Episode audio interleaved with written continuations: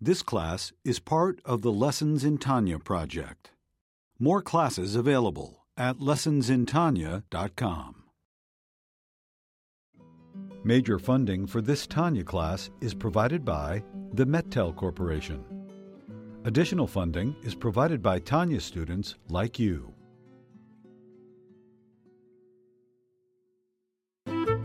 Lessons in Tanya. The Tanya of Rabbi Schneur Zalman of Liadi, taught by Rabbi Ben Zion Krasniansky.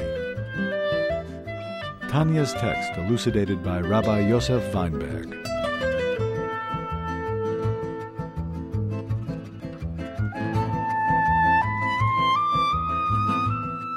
Letter number three, page 32. And this is a letter which is based on a verse taken from Isaiah, chapter 59, verse 17. Isaiah says about Hashem, by Yilvash Tzedakah Kashirya, that God is going to put on. Tzedakah could either mean charity or it can mean righteousness.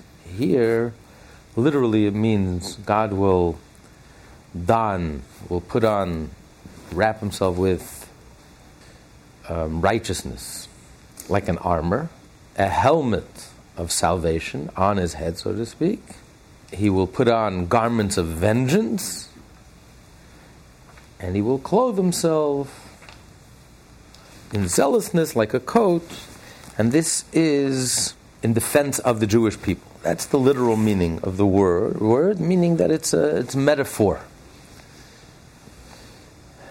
But the way Hashem treats us is really a reflection of the way we serve Hashem. Hashem responds, Hashem is interactive, God is interactive. He responds in kind to us. So, in order for Hashem to put on righteousness as a armor and to put on a helmet of salvation upon his head, it's in response, it's interactive, it's in response to us acting in a way, of, in a charitable way. When we put on righteousness, tzedakah, when we do, here in the meaning of the word tzedakah, when we do acts of tzedakah and we put it on like a coat, like an armor, and we put on a helmet of salvation in our head. So the Alter Rebbe is going to explain based on the Talmud. The Talmud says, what does it mean that God will put on? What does it mean tzedakah? Why does he compare tzedakah charity like armor. What's what's the comparison? Why is tzedakah like armor? So the rabbi said what it means is that just like armor, which is made of ch- chunks, little chinks, little, and you put it all together, and it all adds up to a big armor which protects you. So too, tzedakah, every penny that you give to tzedakah, it all adds up to a huge a great amount. And Alter Rebbe is going to explain what does this analogy mean? What, does, what insights do we learn? What does it mean that we're comparing giving tzedakah to putting on armor?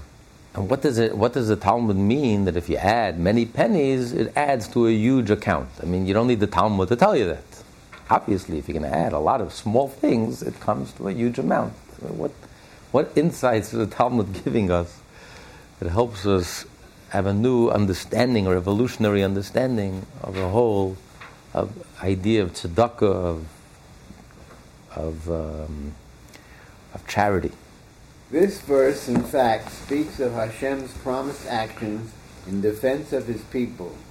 Nevertheless, the deeds of Jews that mirror Hashem's deeds serve as a vessel which can receive, or as a means which can bring about Hashem's reciprocal action. Hence, when Jews act in a righteous and charitable manner, in the spirit of the term tzedakah, such conduct attracts and calls for divine activity on their behalf. In particular, a Jew's divine service that resembles Hashem's own acts of tzedakah contains within it a protective coat of mail for his body and a helmet of salvation for his head. On this verse, our sages of blessed memory commented, just as with chain mail, all the individual scales add up to form a large coat of mail, so it is with charity. All individual coins given to charity add up to a great amount. The Alter Rebbe now anticipates a question. What is gained by this analogy? Surely it is just as obvious that all the individual coins given to charity add up to a great amount as it is that all the individual scales add up to form a large coat of mail. So Shirian comes from the word like we find in the Bible, in the Torah, kashkeshes, scales of a fish. How do we know that a fish is kosher? If the fish has scales, fins and scales. Every fish that has scales has fins. So kashkeshes is scale. So too, a coat of armor is made up of scales. You ever saw a picture of a coat of armor is made up of scales? They overlap. So the question is, what what does the Talmud? What's the Talmud coming to teach us? It's just like scales. Many scales make up one coat of armor. So too, many pennies of tzedakah, little bit of tzedakah of charity that we give, adds up to one big account. Obviously, what does what's he? I mean, what's what's he coming to teach us? What's he coming to tell us? And in order to understand this, first we have to understand why the scales overlap on each other. Why the specific analogy to a coat of armor that's made up of kaskasim, it's made up of scales. The reason why they overlap each other is because the coat of armor has holes in it. And it's specifically meant to have holes in it. Otherwise, you would suffocate. Just not only the person needs to breathe, the body also needs to breathe. If you're going to put the, a coat of armor, which is pure metal, and you just leave a hole for the mouth and for the eyes and the nose, it's not healthy. You need ear to circulate. You need the person needs ear. The body breathes. The body sweats. It needs it needs ear. And that's why you specifically make it filled with holes. The problem is, if you have a coat of armor filled with holes, then you're not defended. Then you're not defending yourself you just the the, the uh, spear can or the arrow can pierce through the holes and you're dead. So they make scales to cover the holes. So everything is blocked. You have the best of both worlds. You have the advantage. You have all the ears circulating throughout the whole body. You're not suffocating, not dying but at the same time, you also are protected. You have scales that cover the holes. And this analogy is very precise, and with this we'll understand the insight that the Torah is telling us, that the prophet and the rabbis are telling us about the power of giving tzedakah, the power of giving tzedakah, uh, charity. This means, and this the additional point being made here, that just as the mail is made of scales covering gaps, and these shield one against any arrow entering through the gaps. So it is with the act of charity. As will presently be explained, the spiritual dynamic of charity comprises A. an element that corresponds to the chinks in the coat of mail, and B. an element that corresponds to the protective scales, the coins, that cover the gaps. So this is the, the question, and he says the answer is when we understand the analogy. When the Torah uses an analogy, it's a precise analogy. So he's comparing it specifically to a coat of armor that's made of scales, which has the holes, and it also has the protection to cover up the holes. And this is the comparison. Tzedakah, by giving tzedakah, this evokes that Hashem will also clothe himself in this scale to protect the Jewish people in response to our giving tzedakah, which creates this shirya and creates this, this coat of armor. And now he's going to explain what this all means. The meaning of this. The meaning of this is as follows Charity is greater than all the commandments. The Torah says that charity is greater all of the commandments. It says charity saves a person from death. Whenever the Jerusalem Talmud refers to a mitzvah a commandment without any adjectives, although there are 248 commandments, positive commandments, it's referring to, we know what it's referring to. It's referring to the mitzvah of tzedakah. That's how powerful the mitzvah of tzedakah is. This part of the Tanya, the fourth part of the Tanya, is focuses on many letters that discuss the advantage of giving tzedakah, the power of giving tzedakah, and especially in other letters is going to talk, emphasize giving tzedakah to the Holy Land of Israel, support the Jewish people in Israel. But the, the importance of giving tzedakah, and this is greater than all the mitzvahs. And as he explained in uh, part one in Tanya, that tzedakah really captures the essence of all the mitzvot because money is the ultimate ego symbol. When a person is able to take his money and do something selfless and kind, and instead of money being divisive, money becomes a way to build bridges, to build connections, to then this is the whole theme of all 630 mitzvahs, which is to take the ego and to transform it into something godly. And this is accomplished and more so through tzedakah, when you take money and you transform it into something holy and godly. That's what he explained earlier. Now he's going to say that tzedakah is, is greater than all the mitzvot. Continue. For their performance produces garments for the soul. The performance of the commandments provides the garments that enable the soul to withstand the intense degree of divine revelation to which it will be exposed in Gan Eden instead of being nullified by it. Because a soul, even a soul, a holy soul, a soul is still an entity. So for a soul to receive the divine ray and illumination in the Garden of Eden after 120 years when the soul leaves the body, for the soul to be able to receive it, it's like we can't look directly at the sun. It's too hot, it's too, it's too bright. So you need a screen, you need sunglasses, you need something to, between you and the sun so you should be able to look at the sun if you want to look at the sun directly. So multiply that infinite times when the soul is going to look at the ray, even a glimmer of a ray of, of God who's infinite, of a godly light, the divine light, it's just too bright, it's just too intense. There's no way we can handle it. So we need a garment, a screen, a, uh, some glasses that we should be able to view, to view it. What are the garments made up of? Out of our mitzvot. So especially tzedakah.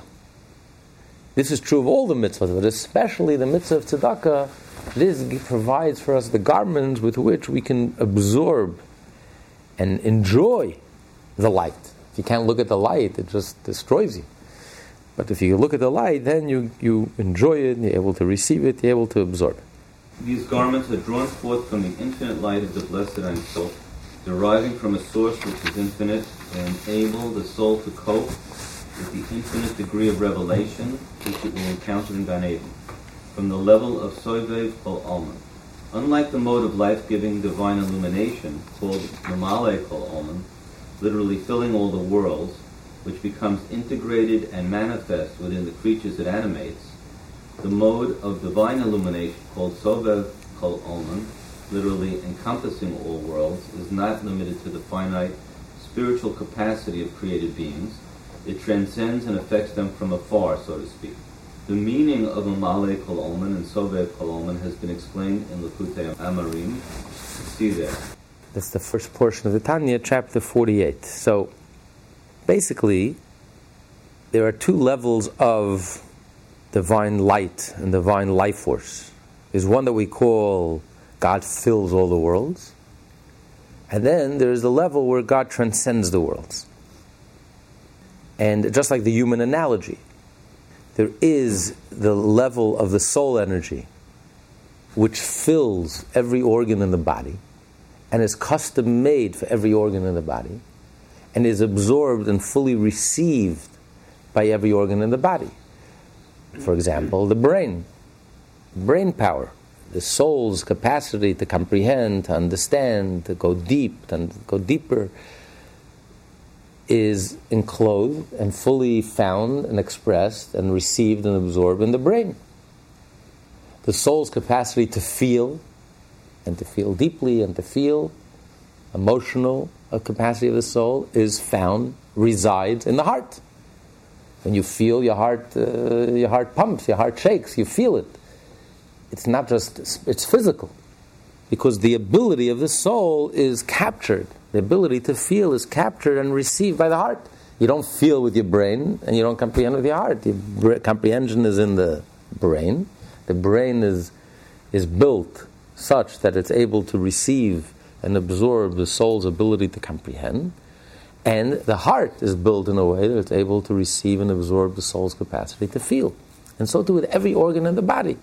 It perfectly matches that capacity, that energy of the soul to walk, to paint, to write, whatever it is. The hands perfectly capture that ability, and it's able to receive it and it's able to express it. So you can feel that energy. That energy is something that we're conscious of. That's the conscious level of the soul. The conscious level of the soul is very finite and limited and is received and absorbed according to each organ according to its ability. And that's what we feel. That's what we're conscious of. But that's not the whole story. You know, each made up of 100 trillion cells. Our human mind can't even begin to comprehend it. Our subconscious is a world, has a life of its own. We're not even aware of it. Our whole conscious self is like the tip of the tip of the iceberg. 99% of what goes on in the human organism, we're clueless.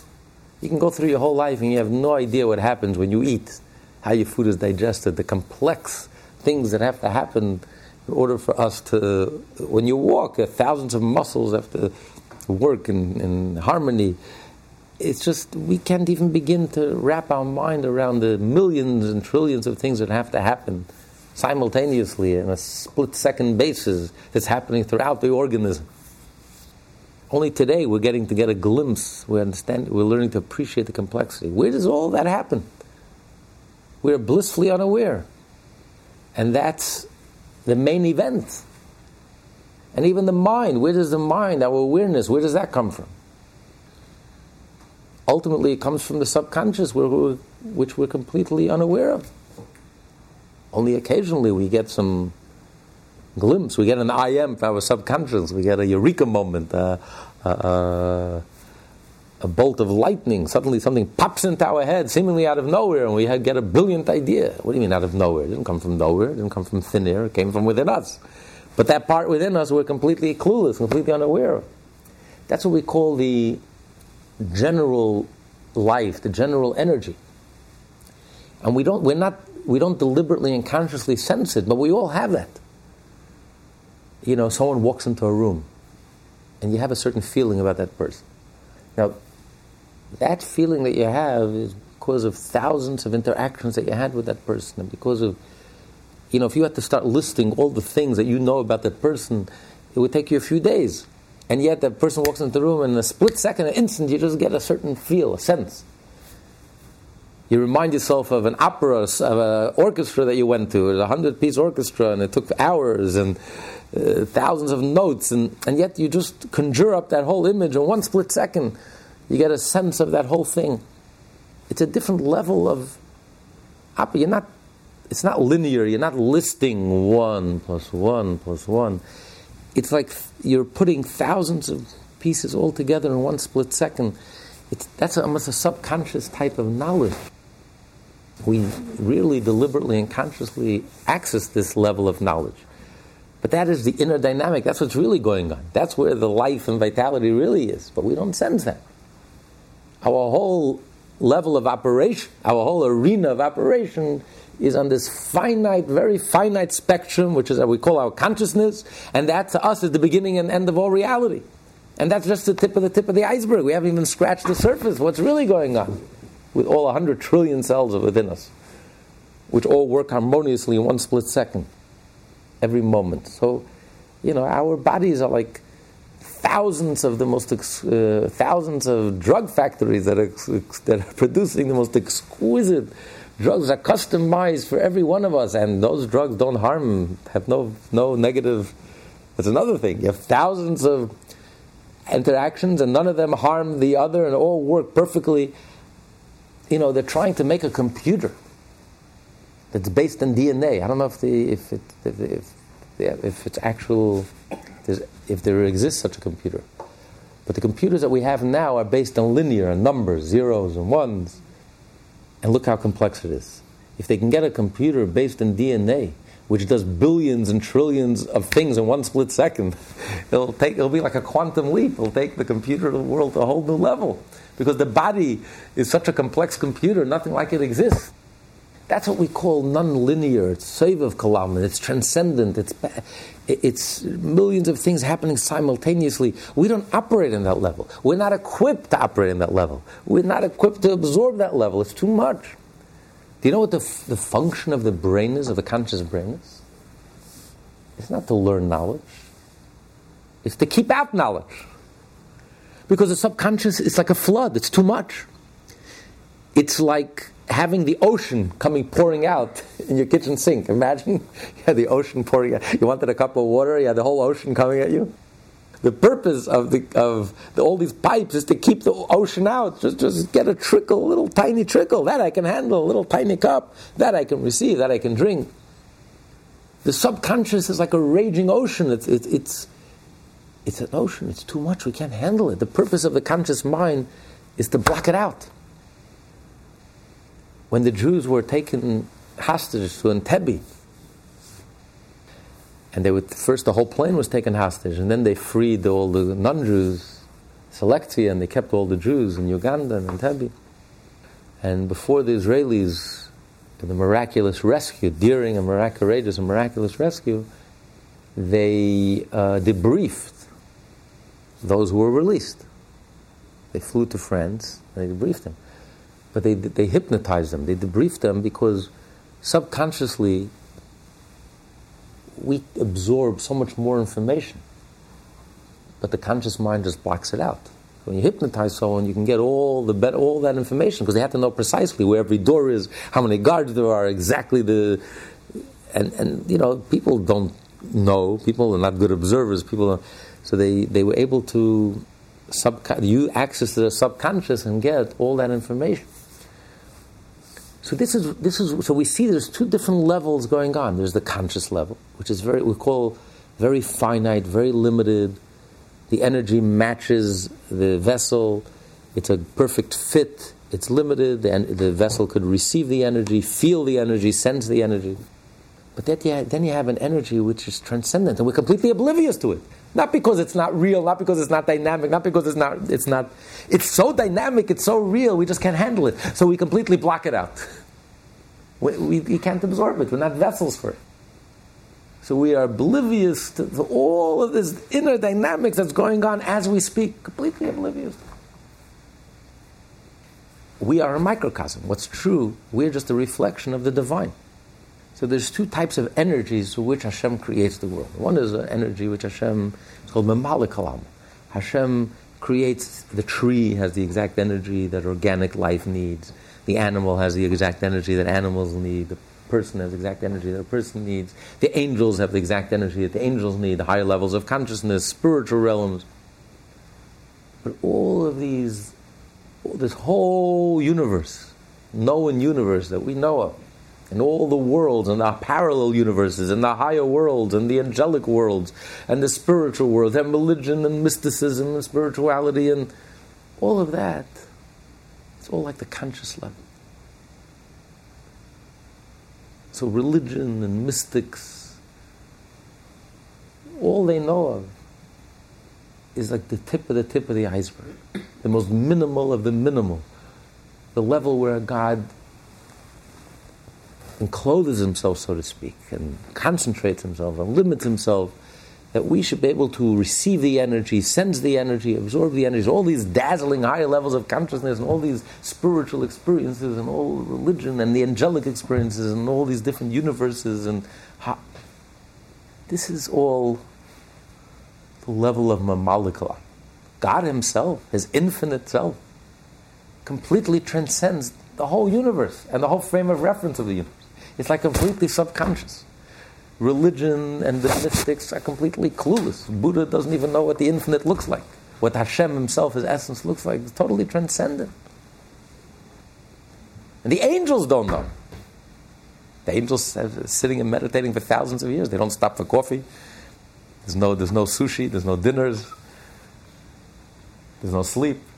All they do is sit and meditate day and night. And they're clueless. They have no idea. God is completely transcendent. And what happens is, when God revealed himself at Sinai, and God gave the Jewish people the Torah, the Torah and Judaism are light years and light years and light years ahead of mysticism and religion, way beyond all of that. Angels, way beyond that. We're dealing with Hashem Himself, His infinite, transcendent self that totally transcends the whole frame of reference of the universe. Because when you do a mitzvah, you're doing God's will. This is Hashem Himself. Will is Hashem Himself. And therefore, when you do a mitzvah, you have a revelation of God's transcendent self that transcends the whole universe. But we can't receive it. We don't have a vessel to receive it. It's beyond us. But after 120 years, when the soul leaves the body, the soul is able to capture a glimmer of a ray of God's infinite transcendent self. The result of the mitzvah that he had fulfilled, that soul fulfilled in this world. The reward is a consequence of the deeds and the way we live our lives in this world. So when we live our lives in this world and we study Torah and we do a mitzvah, the reward of the mitzvah is the mitzvah itself. It's the mitzvah that generates the reward. By doing a mitzvah, by touching the divine, by fulfilling God's will, which is God's infinite transcendent self, the reward is that we're, the soul is able to bask in the glimmer of a ray of this infinite light that the soul has drawn down as a result of his actions. The reward in the Garden of Eden after 120 years is a consequence of your behavior and your good deeds in this world. These garments are brought into being by an arousal from below, i.e., the fulfillment of the commands of God and the will of the Supreme Being. Since the commandments emanate from our Supreme Will, from the level of Sovev Kol Alim, they serve as the source of the above-mentioned garment. So just like within a person, there's a difference between will and let's say comprehension, which is also a power of a soul. The soul comprehends. Who comprehends? It's your soul that's comprehending. But there's a difference between when you say your soul comprehends something, or your soul feels something, your soul comprehends, or your soul wills something, desires something. Comprehension has a place, a geographic place, your brain. You comprehend with your mind. The soul's ability to comprehend resides in your brain. And you have the three different type of brains because you have three different faculties of comprehension, like we learned in the first part of Tanya, chapter 3, which you can go to in lessons in Tanya. It discusses the specific Chachma, Bina, Das, the right brain, the left brain, the limbic brain, versus where the soul desires. Where's your desire? Do you have a seat for desire? You desire in your mind? You desire in your heart? You desire? Your desire is all over. There's no place for desire. Your comprehension is in your mind, in your brain, resides in your brain your emotions reside in your heart. Where's your desire reside? It's all over. You want to move your foot, your, your foot moves automatically. It doesn't have to travel anywhere, it's automatic. Your desire is all over. Everything that you do is as a result of your desire. What's the difference between desiring, wanting something, and comprehension? They both come from the soul. The soul comprehends and the soul wishes and desires them. But there's a big difference. Because when you comprehend something, comprehension is something. You understand something. You have something. So the soul understands. 2 plus 2 is 4. 2 plus 2 is 4 is an entity in itself. You can understand it, someone else can understand it, a third person can understand it. it but it's an idea, it's something. When your soul understands this idea, your soul acquires something, it acquires an idea, a concept. But the concept is an entity in itself. So, therefore, in a sense, it's something separate from your soul. But your soul acquires an idea, your soul acquires a concept, absorbs a concept, gets the concept, and owns the concept. But the concept is something separate from your soul, and your soul has the ability to acquire this concept. Willpower, however, is not like that. Willpower, I want something. That desire, there's no entity here, there's no object. It's only because I want. That's what it's all about. I am drawn to this. I want this. So it's my wanting it that creates the, that creates the desire. There's nothing else. There's no separate entity. I want it means my soul wants this. So all there is is really you. You're creating the desire. There, there is nothing else. It's not an entity in itself. So it's the soul wanting this. That's what creates the whole desire. So therefore, the whole soul is involved. I want means I want it. And that's why you find, very interesting, there's a big difference between understanding and wanting something. When you understand something, I can understand something 50%. I understand 75%. I don't get it 100%, but I understand some of it. I understand most of it, half of it. With desire, there's no such thing. Well, you did 99% of what I wanted you to do. No. You did nothing. What do you mean you did nothing? I did 99% of what you wanted. Ask any customer. Walk into a store. If the store is not 100% of the way I want it to be, I'm out of here. Hey, no, nothing is perfect in life, but 90% you like. No, it's not the way we work. We don't work that way store owners have to be in tune with the customers. It has to be perfect. It has to be exactly the way I like it and how I like it and how it's packaged and everything has to be perfect. Or else people walk with vote with their feet and just walk out. I'm not giving you business. But, but I have 95% of what you want. Either it's exactly what I want, and if it's not exactly what I want, I have nothing. I have 99% of what I want, I have nothing.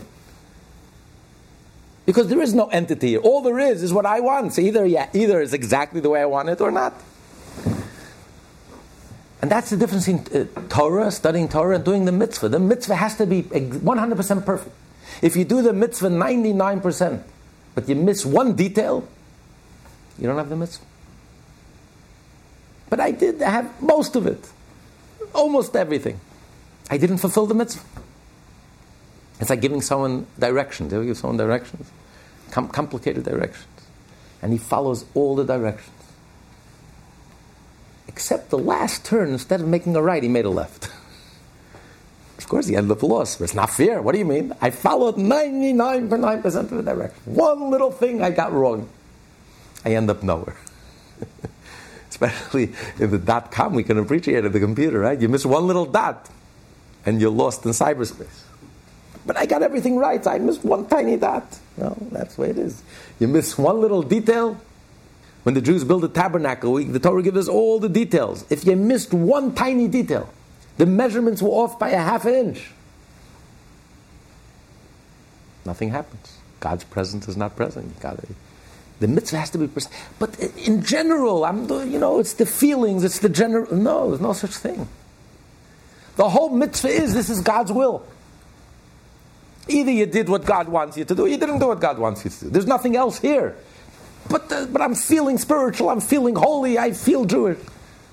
Very nice, but you didn't do what I asked you to do. So you have nothing. Zero. You don't have a mitzvah. Either you do what Hashem wants and therefore you have a connection, and it's exactly what Hashem wants, the way He wants, when He wants, how He wants it, down to the last tiniest detail, all the specific details as spelled out in the code of Jewish law. And then I have the mitzvah, I have the connection. I'm connected, I'm doing what Hashem wants. And I'm connecting to Hashem Himself. The will, God's will is God Himself. God is turning there. This is where I am. This is what I want. You're fulfilling my will, you're connected. If you don't fulfill the will, you have nothing. versus on learning Torah, understanding Torah, that's That's why the mitzvahs are compared to clothes, to garments. Torah is compared to food that nourishes you. The mitzvahs are compared to garments. Torah you internalize like food. You internalize. Your mind comprehends. Your mind understands. You grasp an idea. You understand it well. Becomes part of you, and that nourishes you, and that nurtures you. And that becomes the food of the soul in the Garden of Eden after 120 years. The Torah that we learn becomes the food that nourishes us. But the mitzvot of the garments. Each one has an advantage over the other. Food you intake, you internalize, it becomes part of you. Clothes are external. You can take it off. Food, once it becomes part of you, you it becomes inseparable, it becomes part of your blood. You can't separate it from you. When you understand an idea, when you understand it, you can never, you can never, un, you know, not understand it. Once you understand two plus two is four, you can never understand otherwise. It has become part of you, inseparable. You become one, unified with it. It's become part of your blood system. So it nourishes you, it nurtures you. Garments are external. On the other hand, garments have an advantage. Because the fact that garments are external says garments, one of the rabbis used to call clothes mechabdusa. They honor me. Clothes bring dignity to a person. That means that clothes, in a certain sense, are greater than a person. And that's why they can elevate a person, they can give dignity to a person. Food doesn't give you dignity. If you internalize it, then the food measures up to you. It can't take you beyond yourself. Clothes can elevate a person. It dignifies a person. It elevates a person to a whole different level. Because clothes, the fact that they're outside the person means they come from a higher level than the person. And therefore they can elevate you. They can give you an aura. It's an aura that elevates the whole person. And that's why you don't internalize the clothes. Because you can't internalize it, because it's greater than you. You can't internalize it, and in turn, the clothes, the proper clothes, elevates a person. And so too, spiritually speaking, the mitzvot elevate the soul. Because by doing God's will, and doing the will of Hashem, doing the mitzvah precisely, exactly, fulfilling the mitzvah, which is only if you do it precisely, exactly the way God wants you to do it, as spelled out, with down to the tiniest last detail. Otherwise, you don't have a mitzvah. And I want to turn Wednesday night into Shabbos. I'm going skiing at the weekend. it's like me. You can, I'll light a candle. I'll eat a, I'll eat a piece of kugel. It won't do anything. You know, the mitzvah has to be exactly at the right time, exactly the way it should be, and very precisely. But why, why do the details matter? Why are we getting caught, caught up in the details? It's the feeling that matters. It's the, you know, it's just, yes, it's exactly what matters, the tiniest detail. Because this is Hashem's will. Either you have Hashem's will or you don't have Hashem's will. And if you, only if you do it 100% the way Hashem wants to do it. That's why Hashem wanted. That if you light, put on the tefillin this way and this, that, then you fulfill the mitzvah. If you eat the matzah this way and the matzah is exactly that way, then you have the mitzvah. Otherwise, you don't have a mitzvah. So this becomes the garments of the soul. And this encompasses the soul and dignifies the soul and elevates the soul and allows the soul, after 120 years, to receive and absorb the infinite light, a glimmer of a ray of Hashem's infinite transcendent self that completely transcends the whole frame of reference of the whole universe, spiritual universe, all the universe. This is the power of a mitzvah that Hashem gave us at Sinai.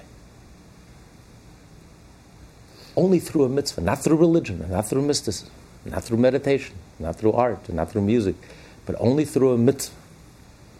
By physically doing the mitzvah and doing the mitzvah exactly behaving like a Jew should behave, and acting the way a Jew should act, and speaking like a Jew should speak, and thinking like a Jew should, and doing the, the 613 mitzvot in our daily life exactly as Hashem wants it, precisely, then we connect with the will of Hashem, which is Hashem Himself, Hashem's transcendent self. And this becomes the clothes that elevate the soul, that enables us only after 120 years. Because although we are doing the mitzvah today,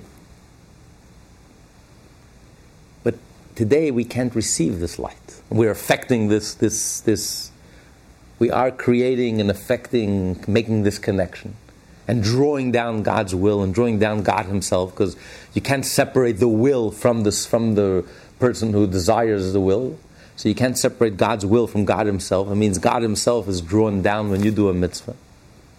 But while we're alive in this physical world, we don't sense it. Unless there are exceptions, unless a very holy tzaddik, a very holy Jew, someone on the level of Avram, Yitzchak, and Yaakov, and the matriarchs, who, when they do a mitzvah, it says they had a glimpse, a taste of the world to come while they were alive. Because when they do a mitzvah today, these very holy, righteous people, holy people, they already sense some of that glimmer and that ray of the infinite. And that's why when they do a mitzvah, they're so ecstatic, they're so passionate, they're so enthusiastic, they're so. because nothing like a mitzvah exists. Not religion and not mysticism, not meditation. There's nothing in the world that can give you what a mitzvah can give you. And they get so excited about physically doing the mitzvah putting on the tefillin, wrapping themselves up in the talit, giving tzedakah. They just get a sense of that touching the divine, and they feel touched by the divine. But most people only get the sense, the reward is after 120, when the soul leaves the body, is no longer encumbered by the physical, by the ego, by the coarseness and crassness of the physical, then the soul could receive a glimmer and ray of this infinite transcendent self of Hashem. And the only way they can receive it is also the mitzvah also acts as their garment, enables them to receive it. It's a protect, protective garment. Because otherwise they will be completely blinded and nullified. The soul will be completely nullified and blinded by this infinite light. So the light comes as a result of the mitzvah, which draws down the infinite light, but the mitzvah also acts as a shield, as a protection, a cloth, a garment that allows the soul to be able to enjoy this light and bask in this light and receive this light and benefit from this light and be elevated by this light. So mitzvot are a cool thing to do. There's a reason we spend our whole life doing mitzvot, 120 years, day in, day out. Those who don't do mitzvah, they don't know what they're missing wasting, t- wasting all their energies on foolishness, while all the gold is right in front of us, all the riches. And when the soul goes to its eternal, eternal reward, what is the reward? The mitzvah. The mitzvah generates the reward, and the mitzvah enables them to receive that reward. But although it's generated through our lifetime and how we live our daily lives here and now, today, but we don't enjoy that reward today. Because we're not equipped to receive that reward today. Because we're very physical, we're very coarse, and we're very crass. And we don't, we don't have the tools, the sensitivities. We're not tuned in. So we don't have the tools to receive it. When the soul leaves the body, then the soul is able to receive the reward, enjoy the reward, and bask in the reward. So this garment, this is the reward of the mitzvah. While Torah it becomes the food that nourishes the soul in heaven. Just like in this world we need food and clothing, so too in the uh, in the world to, in the world in the afterlife after 120 years, the soul also needs food, nourishment, and clothing. So the food comes from the Torah that we learned in this world, and the, the garments come from the mitzvah that we do in this world. I mean, this is very uh, heavy duty stuff, powerful stuff. But um, just learning about it and understanding it can light a little fire and give us a, a enthusiasm for doing the mitzvah even if we don't experience any of this uh, here and now, but knowing this should give us a, little, light of fire and give us a little, uh, you know, to do the mitzvah with a little more focus, a little more enthusiasm. Because we can be aware, the Alter Rebbe is making us aware of what we're accomplishing when we do a mitzvah, every time we do a mitzvah. and how powerful and profound mitzvot are. They're not obligations, they're not rituals, they're not customs. It's a link, it's a connection, it's a divine link, it's God's will. This is what connects us to God's will. But we can't absorb it. We're just listening to God. We're obeying God. We're obeying His will. We're obeying His wish. We're obeying His commandment. So it creates a connection, but it becomes a garment. We're not internalizing it. Because we're not a vessel, we're not a vehicle. We can't internalize it. the infinite, God Himself, God's essence. But we could connect with God's essence by fulfilling His wish and fulfilling His will and doing the mitzvah exactly as God wants us to fulfill the mitzvah. Lead a Jewish life. That's how we connect with God. We touch the divine and we're touched by the divine. And this generates eternal consequences, eternal reward that we will enjoy after 120. The essence of this efflux from the infinite, light, is a garment and encompassing light for the ten Sephirot, the four worlds, Atzilut, Ariel, Yetzirah, and Asiya, which evolve from cause to cause and from rung to rung. These Sephirot being referred to as the Memale Kol Almin. Basically, Kabbalah talks about the four worlds. The four worlds each comprise of ten sfirot, which are divine. But these, this level of the divine is the way God encloses himself within the world, so to speak. He's encompassed and grasped within the world. The angels could sense their energy. And even the world of emanation, the divine world of emanation, but nevertheless, it's a finite world. So the divinity of these four worlds are the way God contracts himself and then clothes himself in a way that we can grasp. That's why there are ten sphira, ten and not nine, not eleven. In other words, they're already finite, defined qualities. You talk of God's wisdom and God's understanding and God's love and God's compassion and God's kindness and God's strength. So these are all the way God contracts himself and encloses himself in a very limited, limited way. Like the famous analogy, Rabbi Dov Ber, the Maggid of Mezritch, the second leader of the Hasidic movement, that um, he says Einstein wants to play, because he was, he was before Einstein, but just to use a modern analogy, Einstein wants to play with his little kid, little baby. So if Einstein is going to put his baby on his lap and start talking about uh, the theory of relativity and, and the time bends and space bends, you know, I mean, the little child will cry. You know, it's totally over his head. So Einstein has to communicate with his baby. What's he, what's he going to do? So he gets on all four, starts playing horsey, starts oohing and eyeing the baby, rolls on his stomach, rolls the baby in the stomach, and the baby is laughing. They're communicating.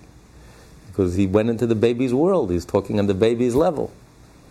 So God multiplied that infinite times, the distance between Einstein and his baby, multiplied that infinite times, the distance between us, the angels, and even the souls and God. So if God wants to communicate with us, because God is undefined, not only is God infinite, He's undefined. God is wisdom, God is love. The moment you open your mouth, it's not God. God is infinite. God is, infinite is also a limitation. A definition. It's infinite, not finite. God is beyond any definition, any description. So how do we communicate with God? There's no way for us to communicate with God. We're like this. The moment we open our mouth, we're already distorting, and there's no connection. But God wants to communicate with us because His love for us is so infinite. Like, the, like Einstein wants to, wants to communicate with his baby. See, so God, so to speak, gets on all four and starts tickling us and starts talking our baby talk. So suddenly we talk of, so God emanates from within, from within himself wisdom, divine wisdom. To God, divine wisdom is baby talk. God, wisdom, what's wisdom? Wisdom is a finite, def, defined, called wisdom. God is beyond, God is infinite, undefined. But we are very limited, so God wants to speak to us. So God concentrated himself, so to speak, and emanated from within himself the ten sfirot, wisdom and love and compassion. So now we can relate to God. God is loving. Now uh, I can relate to it. I have love, and God is infinite love. We have wisdom, hopefully, so God is infinite wisdom. So we can, we can relate, we can talk, we have a common language. Otherwise, there's no communication. So that's what we call Mamalikalam. These ten sfirot, this is God fulfilling all the world. Even the world of emanation, the divine world of emanation, it's very limited. God Himself remains completely transcendent. And that's why we have the gift of the Torah, the gift of the mitzvah, the gift of revelation, the gift, gift of Mount Sinai, which is light years ahead of religion and mysticism. Because mitzvah through the Torah, through the divine revelation at Mount Sinai, which only happened once and will never happen again, God revealed Himself, communicated with us, communicated His essence to us. Because by us fulfilling His will, we are touching the divine essence. He has given us the ability to touch the divine. That's why it's important for us to touch the divine. It's important for us to do a mitzvah. Why mitzvot are so key, are so critical, are so crucial. Why isn't it enough to be religious? Commune with the angels, meditate, be spiritual, sublime ex- heavenly experiences, dazzling higher levels of consciousness, music, heavenly music art. What do I need? Mitzvah. What do I have to take leather straps and put tie it on my hand? What I have to light a candle? What I have to give penny to tzedakah? Why do I have to do shake the lulav in the esrog? Why do I have to physically eat the matzah? You don't understand. That's the only way we touch the divine. God, in His infinite love and infinite kindness, gave us the ability to. He communicated this garment this infinite self that transcends the whole universe and the whole frame of reference, even the divine sphirot. And he communicated that to us and enabled us to touch through the garment, to touch his transcendent self. How can you not be enthusiastic and passionate about a mitzvah once you appreciate how this mitzvah transcends the whole universe and all the meditation in the world? Like the beautiful story with the chassid who worked on himself and deprived himself from eating and fasted and refining himself, refining his character. Never slept in a bed, would just learn all night till he collapsed and fell asleep. And, and all this deprivation and working himself spiritually, working himself to death, he died young. But he was totally, fully conscious till the end. And the night that he died, he was surrounded by all of his colleagues, his Hasidim, his friends. And he felt that he's about to go.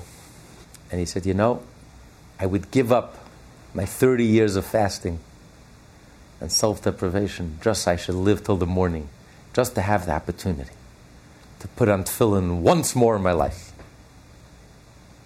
And he passed away before he had that chance. And his friend said, He's 100% right. But in order to feel that and to appreciate that, he had to fast for 30 years, years to appreciate the power of a mitzvah. Religion and mysticism and spirituality is only good if it serves the purpose of helping you realize the power of doing a physical mitzvah. If you realize that putting on tefillin once in your life is worth more than a hundred years of meditation, and angels singing to God for a thousand years, could never experience, could never touch the divine like you could, the Jew, when he sits and puts on that tefillin, or lights that candle, or eats that matzah, or hears, blows the shofar, shakes the lulav in the esrog, sits in the sukkah, learns Torah, even physical law, anything in the Torah, then, then that spirituality is, effect, is productive because it opens you up that there's a whole other reality. Instead of looking at mitzvot as a burden, as an obligation, you realize that a mitzvah is an opportunity. Through one mitzvah, you leap above the whole universe. One mitzvah, you can accomplish more than all the angels throughout their whole existence. You realize what a gift. Matan Torah is a gift. Obligations, burden, out of guilt rituals, customs. Are you kidding? This is as real as it gets. This is the divine will. When you do a mitzvah, you're touching the divine, you're being touched by the divine. You'll never be the same. That's why when a Jew does one mitzvah, puts on tefillin for the first time in his life, a woman lights a candle for the first time in her life, she'll never be the same. He'll never be the same. You were touched by the divine. You can never be the same. You can't imagine the effect that that single mitzvah will completely transform your life. And you don't feel it now, maybe you feel it down the road, but you've changed. Something happened in your life that changed you forever. You were touched by the divine. And that's what he's explaining here. That, that that's why it's important to do the mitzvah because even though you have the ten sfirot and you have the divine sfirot and you have the divine world of, of emanation, but that's all the level of mamalik and God fills all the worlds. That's where God concentrates himself and limits himself, so to speak, and enters into our realm. But in order to touch the divine himself, God himself, the only way to do that, to that, receive that garment that hovers over us, that's above us, that elevates us, is only by doing the mitzvah. We'll discuss next week, having explained why the mitzvah is the transcendent light, which transcends even the world of emanation and the ten sfirot, the divine illumination in the world of emanation and the other worlds. And only by doing the mitzvah that we draw down God's garment, which encompasses us then why does he say that that this inf- this infinite light that we draw down, this transcendent light that we draw down, radiates within through the ten sfirot? Why is it important for it to go through the ten sfirot? If it's an infinite light that transcends the ten sfirot, then it should come directly. We touch the divine. We're touched by the divine, and it should bypass all of the worlds. So why does he say that it comes, but it has to, yes, we draw and elicit this infinite transcendent light, but it has to come through the, it radiates within the ten sfirot. It has to come through the ten sfirot. Although we just finished explaining that the ten sfirot, the ten divine illuminations, come from the level where God fills all the worlds while the light of the mitzvah comes from the, it draws down the light where God transcends the world. So then the two should be completely separate. Why does he say that the, the transcendent light is radiated and illuminates, passes through the internal light through the ten sfirot? So to be continued. This class is part of the Lessons in Tanya project. More classes available at lessonsintanya.com.